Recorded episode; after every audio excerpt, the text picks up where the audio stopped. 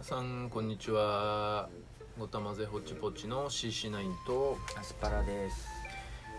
今日は5日間の休みで行けちゃうっていう本があるんですけれども、まあ、その中で、えーまあ、2つあるんですけど楽園や南の島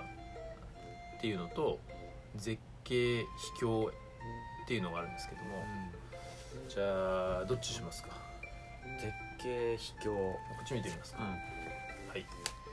えー絶景秘境への旅手頃な値段で奇跡の別世界へ予算から行き方手配先までてあ手配先まで完全ガイドって書いてありますねじゃあパラパラとめくってみます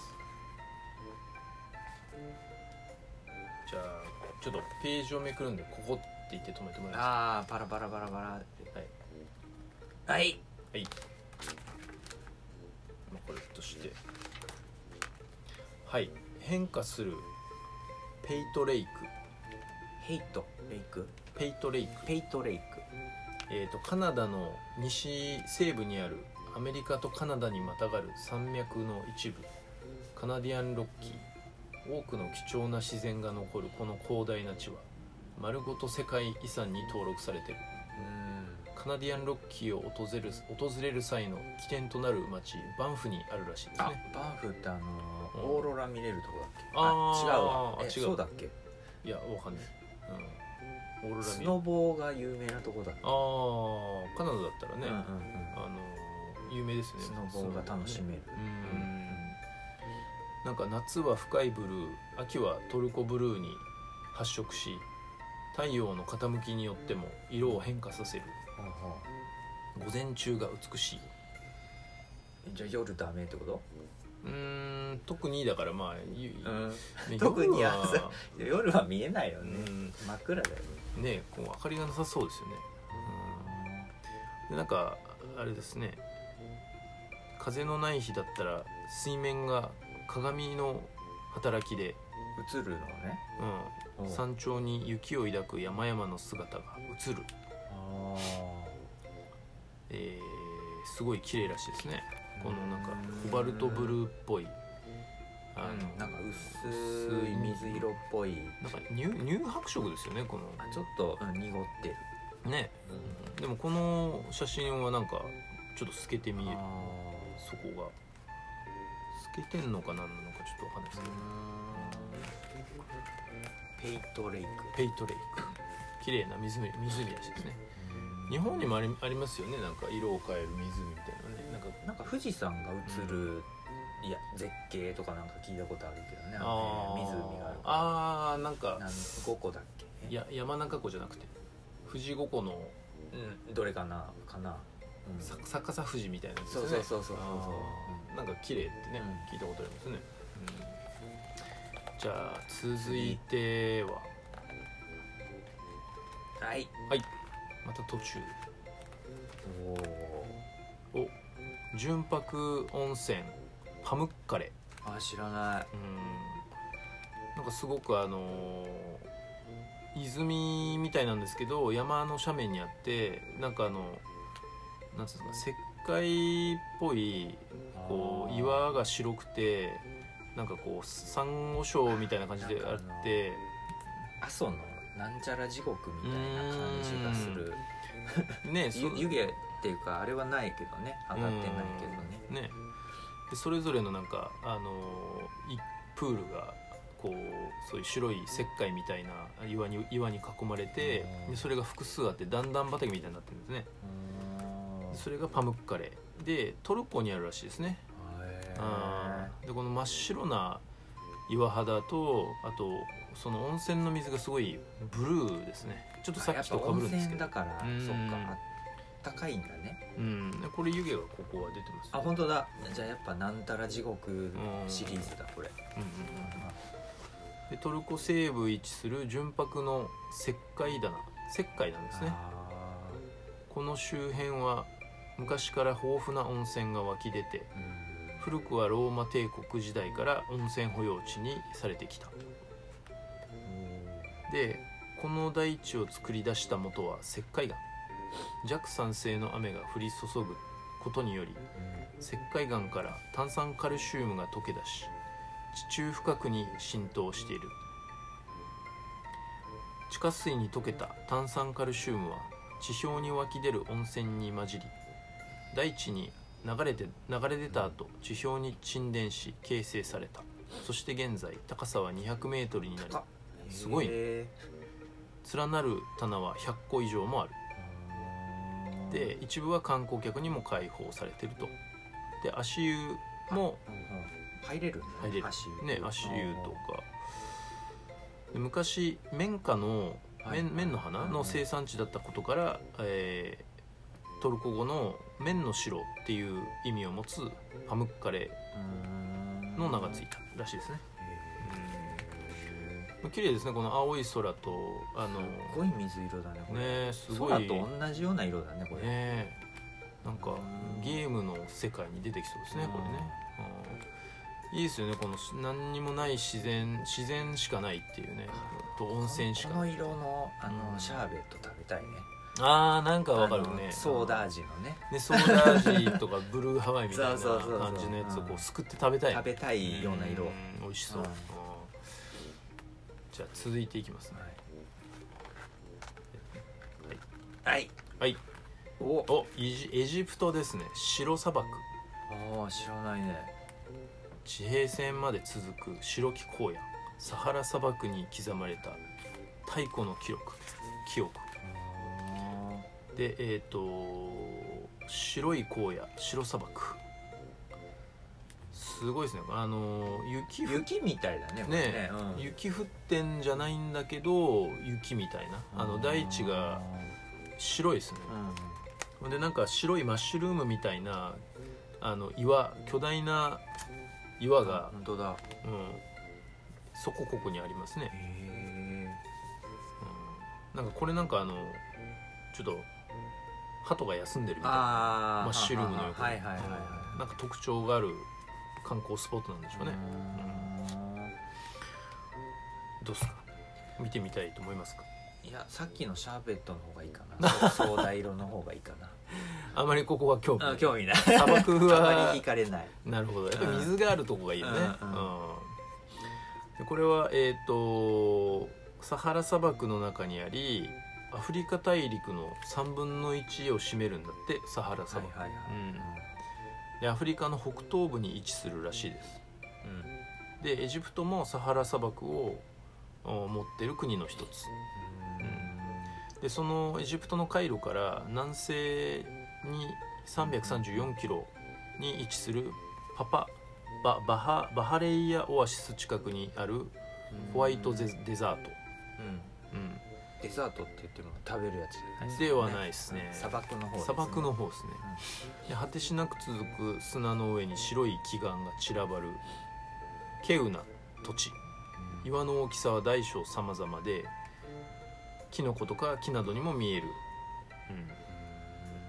うん、で岩の正体は何億年も前のサンゴや貝が蓄積してあ岩石化したものあサンゴだったんですーね海だったんですねここへえんかすごいですね時の流れっていうのは海の底も砂漠に変えちゃうっていううんちょっとまあ一回は行ってみたいかなと思うけど暑そうだなっていうのがちょっとうんうん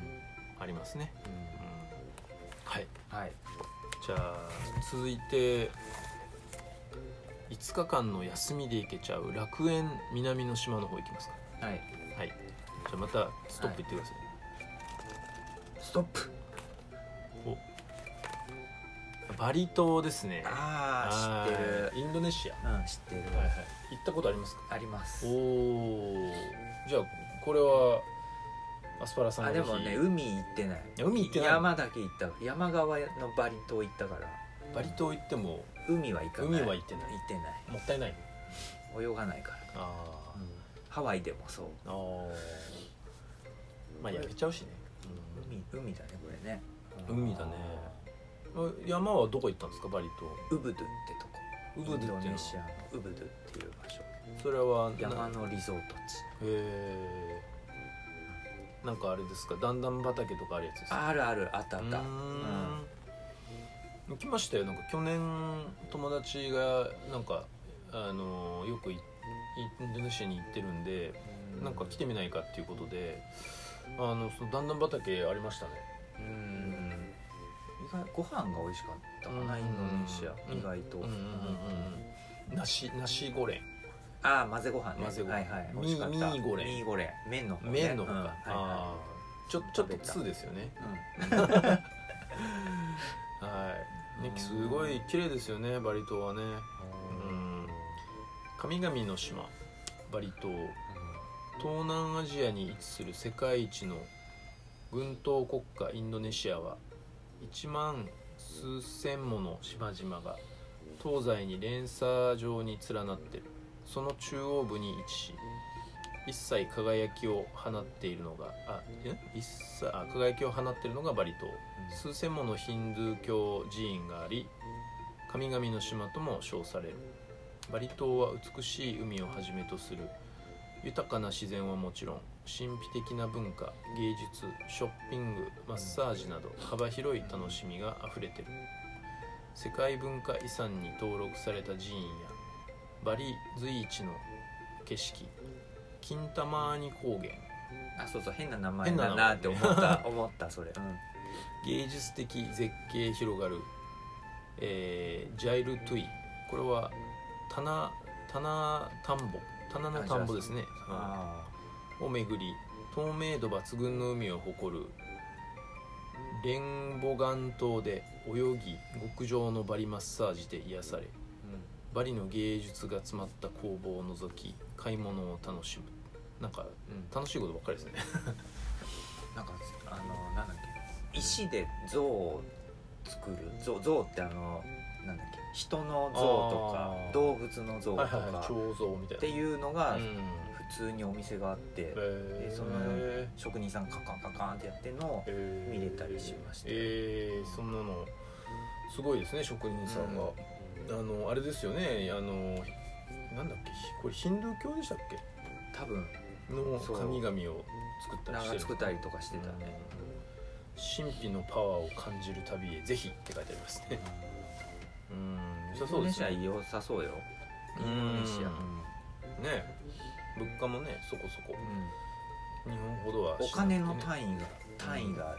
あれす数がすごい大きい100万うん100万リンギットあれなんだっけあれ単位なんだっけな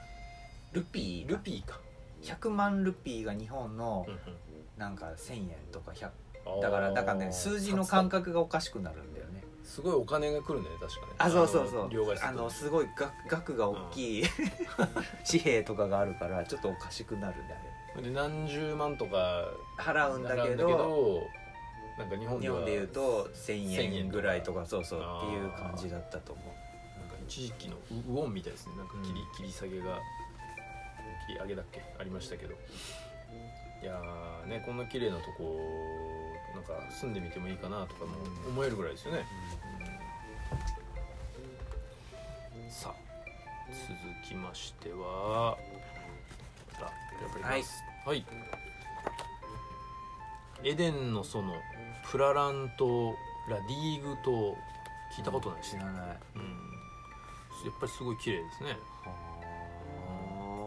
フランスの探検隊がエデンの園として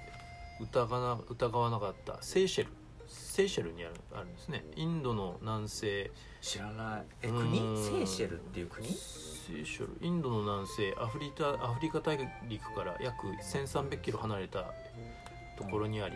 115もの島々からなる国だって国なのうんえー初めて聞いた1億年の大陸移動で取り残されたもので大陸のかけらと呼ばれ豊かな自然と生き物が手つかずで残り地上最後の楽園と称えられているらしいですね、はえーセーシェルのメインアイランドは世界一